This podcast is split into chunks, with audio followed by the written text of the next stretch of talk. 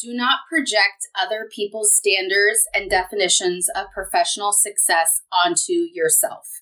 You have to remember that success can come from many things that are not just money.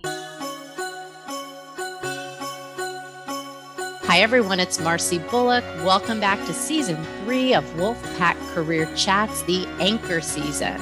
A, ambition. N, networking. C, compassion. H, health, both mental and physical. O, organization. And R, resilient. Enjoy the pod. Hello, Wolfpack fans. It's Marcy Bullock. Today, my special guest is Kaylin Bullock. Hi, Kaylin. Hello, Marcy, mother, professor, yes. all of the above all the things. Uh, so, Kaylin is the guest on the pod today. After 150 episodes, she is the one I have known the longest. And I remember in kindergarten asking you, What do you want to be when you grow up? Do you remember your answer? Um, a farmer? Correct. Yes. Yes. And so, longest running career counselee in the history of Marcy Bullock is you and, of course, your sister. So I'm so delighted that you are here today to tell us your story. Uh, why don't you start off with a little bit about the pivots that you've made starting from graduation from college and what you studied?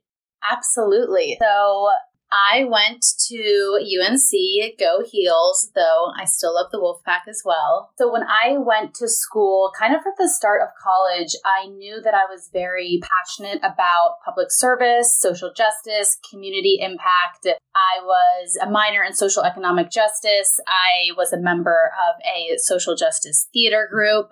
I did APPLES service learning, spent some spring breaks and fall breaks on service trips rather than down in Cancun or Florida, but it was awesome. And I definitely felt that I was my truest, most whole self during those things.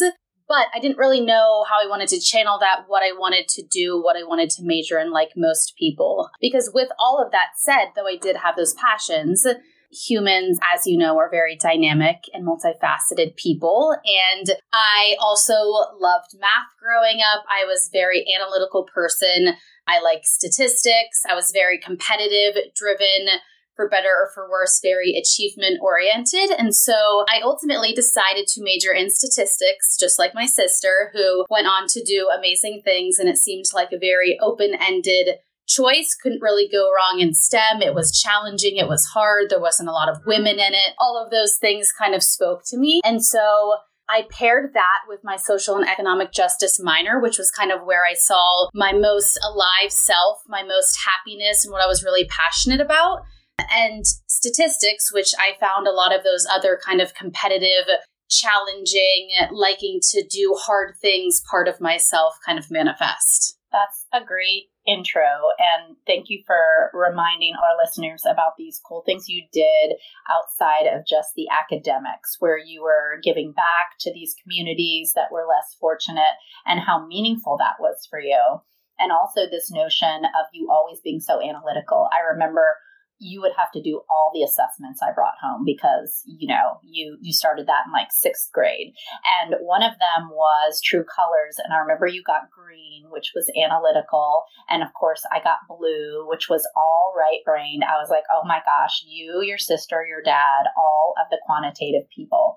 So now you were trying to decide how do you marry this idea of using this analytical quantitative gift that you had, super smart, excelled, with doing something meaningful. So what happened after college? Yeah, so I think senior year, I was really struggling between like, what do I want to do? I was seeing a lot of my classmates, you know, go into banking or go into tech or these different or traditional pathways when you're a statistics major. My husband now, he was a stat major and he went into the actuary field. But I knew, I think, I never really questioned that that probably wasn't for me. Like I said, being in public service was something I always thought I was going to do. Though, you know, in school, I feel like when you tell someone you're going to work at a nonprofit or work in the government, you get a lot of like, oh, that's really cool. Like, oh, that's so important. Oh, that's awesome. But when you tell someone you're going to work in investment banking or a venture capital firm or a tech company, that's always seen as like hardcore and very competitive to get. Also worth noting, those jobs make a lot of money and those people must be really smart. So I think there was a big pull in me of like, I want to do something that's seen as that also. And I still want to do something competitive, but that's not really what I'm passionate about. So it was challenging to decide. I think I only really recognized some of that dynamic to an extent in college. I think it was more in the forefront after college, but I stuck to my guns in the path that I thought I wanted to do, which was moving to DC. That at least means I'm around public service a lot and I can figure the rest of things out. I ended up getting a job at the FBI, which I thought was for me at the time kind of a good middle ground of, you know, an agency a lot of people know. It's not easy to get a job there. It's pretty hardcore, but you know, it's still the mission is to protect the people, the American people and uphold the Constitution and it's a public service agency. So I decided to accept that job and move to DC. So you moved to DC to work for the FBI. And this was public service. It was in an exciting city. And how long did you do do that job and what did you learn about yourself? Yeah, so when I got to DC, I was working at the FBI. It was a team of a lot of very young, smart people. I was essentially focused on kind of improving the business side of the organization. My was a lot of very driven people and I immediately started having a lot of success in that job. I was very challenged. I was consistently getting promoted. And though I was still in government, I was, you know, making more money than I probably expected to after just four years in a public service job. But though the agency's mission was something that I thought was good and important, I was still in my role doing more management consulting financial work and didn't feel like that was my end all goal. And so, through a lot of deliberation, talking with friends and doing mm-hmm. research and looking at programs out there, I decided that I needed to do kind of what I would consider my first pivot in my career, which I am calling this a pivot and not a transition because I think how I chose to do this was you know, not an entire career transition, but I decided to go back to school. And so that was a, that was something that was big for me because, you know, I was having success in my job. There was nothing wrong with it. I was doing very well. I felt like I needed to still figure out what I wanted to do next, and I found that transpiring through going to school for me. Going back to school at this time and working for a federal agency, there's a lovely perk that I would love you to tell our listeners about because I remember you saying, okay, I'm starting at this salary. I think it's good, but a lot of your friends were starting at higher with these math majors. But like you said, quick success, promotions really fast, and then what did they end up doing for grad school? When I decided to go back to school, you know, there's a very traditional route to do that. It's you quit your job, you apply to school, you take the GRE, and you become a full time student. I knew a lot of my friends that were doing that. But there was also an alternative, which I didn't know many people who had done at the time, which was you go to school full time while working full time, which seemed kind of crazy. But like you mentioned, there are a lot of incentives that jobs have, the federal government being one, where you can get benefits to you know, financial incentives to go to school while you work. So in my case, if I went to school, I could get a large majority of that funded if I stayed at the FBI for a certain amount of time. So I had a big debate and question at the time, which was do I quit my job, go back to, for me, I decided to go to school to get a master's in urban planning. So do I go quit my job, go back to UNC, which has a wonderful program, and you know go the more conventional route, or do I keep my job, work full time, go to school full time, and I consider kind of the latter of that to be more of a pivot because I am also kind of a risk averse person, which is maybe why my career route has been more pivots rather than big transitions. But there's a lot of benefits of going to school while working. Financial incentives, which I mentioned, you also keep your full time salary, which is on top of potentially getting some school paid for. And you get to continue working and getting work experience. So rather than having a year of work experience and quitting, then going back on the job market two or three years later, I got to go on the job market with five years of experience because I worked the entire time I was in school. With that said, many downsides as well, which you probably witnessed from me. Very long hours, no weekends. It's not necessarily for the faint of heart. And on the school side, there's obviously, you know, you don't get to do some internships and fellowships, and it's tough to just be one track minded. You know, you have work going on as well and deadlines and meetings while you're maybe in class looking at land use law. That's not always the easiest thing. But in my case, I I felt like the benefits outweighed the downsides. So I started my master's in planning at Georgetown at night while working at the FBI. And what you're saying about this master's degree at Georgetown, this is a huge perk because a private school probably 50 plus thousand a year would have been out of pocket, huge debt coming out. So being able to get through that time and work so hard while working full time, coming out with this very prestigious degree, then you finish up at the FBI. Now you're at your next pivot. I love that term. So what's going on in your mind at this point? Yeah, and you actually just made me think of something which I hadn't really before, which is uh, tailored to this. Folks going into careers in public service, you are extended degrees are not always guaranteed to be quote unquote paid off. If you are a doctor and you go to med school, you're pretty sure that that's going to be paid off down the line. If you're a lawyer, depending on the career you go, and you're pretty sure that's going to be paid off. But getting your master's in urban planning, you're not guaranteeing a career that's going to pay a ton. So that's it's tough to know how to go back to school when you are in a career in government, in nonprofit, in the public service where your careers may not be making a ton. So I do think getting some financial incentives like that were really helpful for me to know that I can still do this career that I want to do, even though I have no idea what my future income and or success is going to look like. Absolutely. And with this degree in hand, you finished up your FBI, you're like, all right, I'm living in DC. You have this person who you think will be your future husband in the picture? What is going on with the next pivot? Yeah, so once I have this degree, I'm kind of faced with a similar question of, you know, do we do a pivot again, or do we do kind of a big transition, which is I've now got my master's in urban planning. I'm equipped to go work for a city in planning or work for an economic development agency or whatever it is that I wanted to do. Drop everything, find that job, though it would probably be a little bit more entry level. You know, I don't have direct experience in some of that. And I felt like I might be throwing away a little bit those five years of great professional experience that I knew was valuable. So I decided rather to leverage that degree, the reputation I had at the FBI, and try to pivot myself.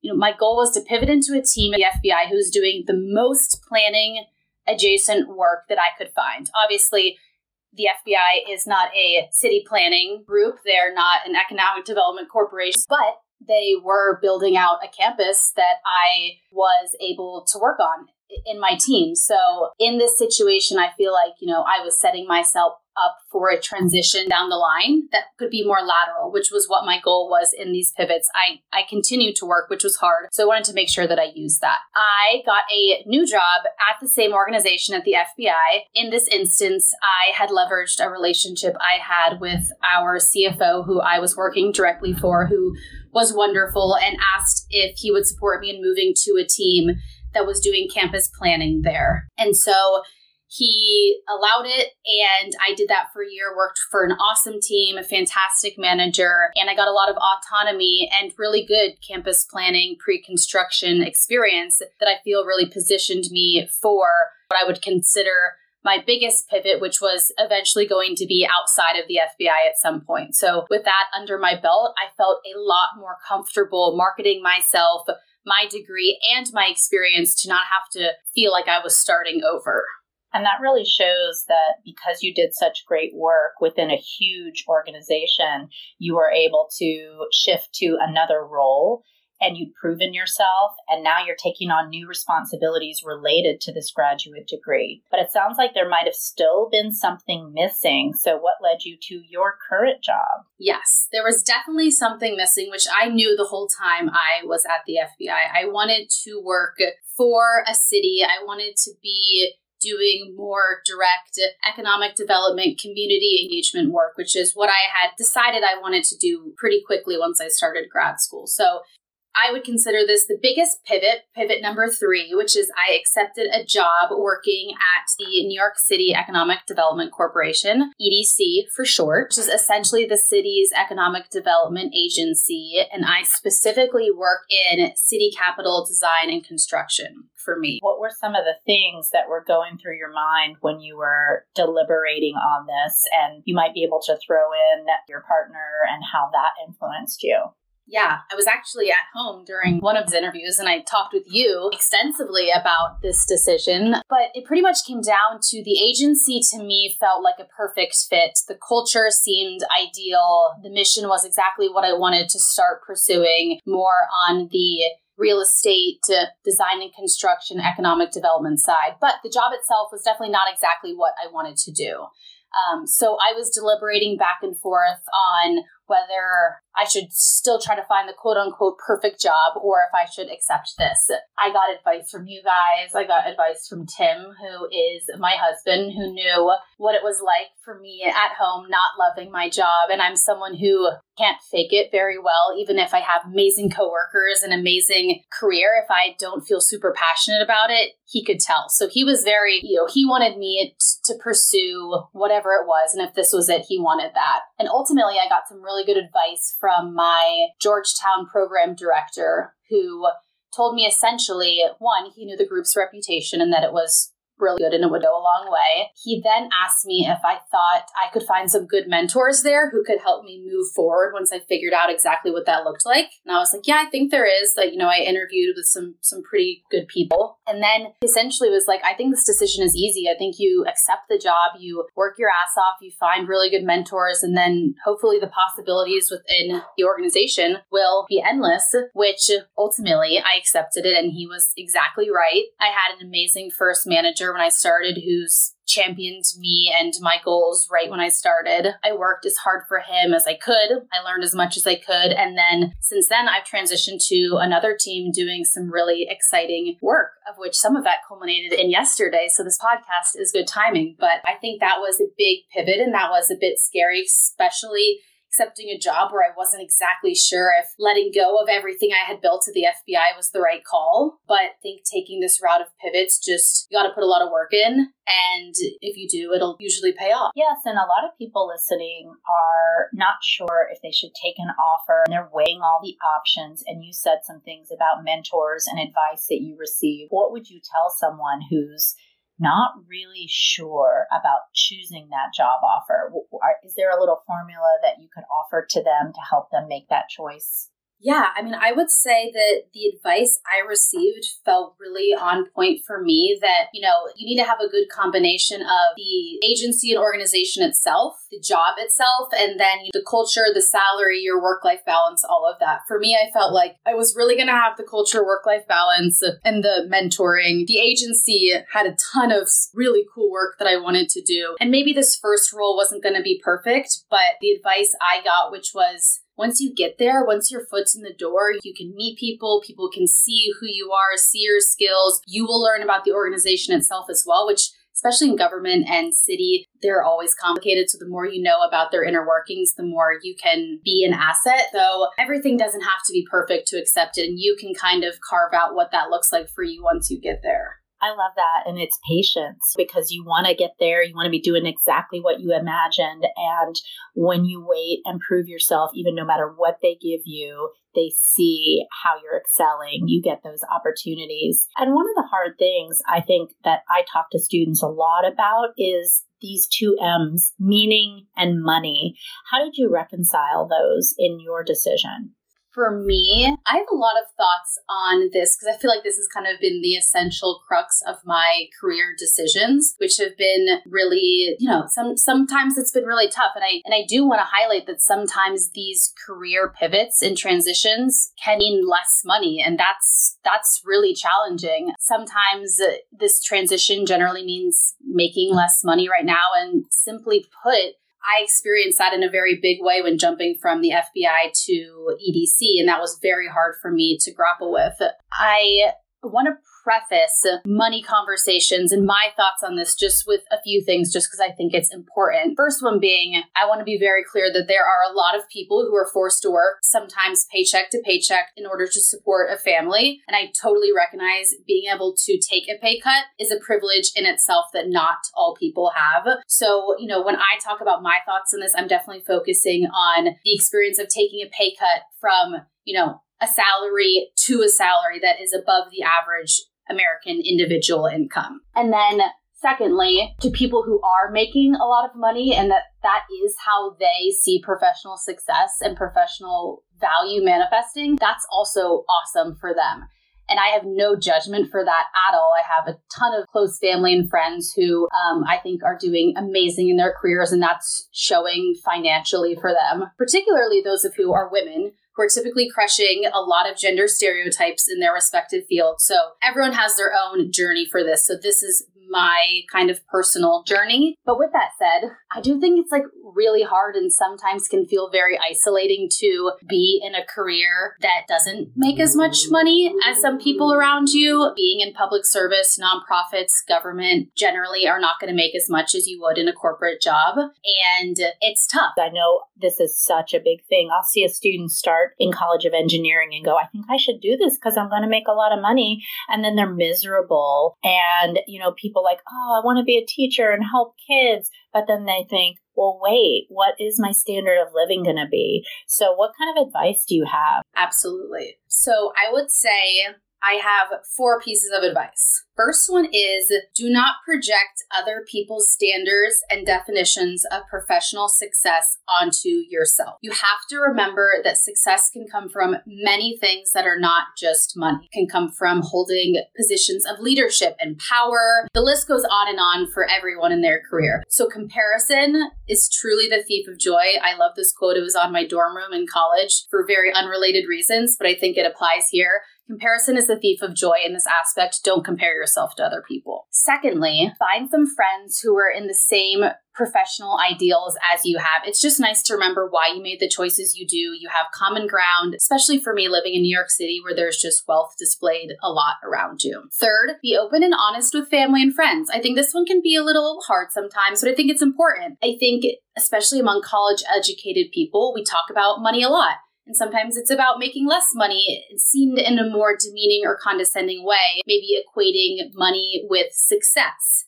I think it's healthy to engage in conversation constructively to just unpack some of these assumptions with people you love. And then lastly is you can always change your mind.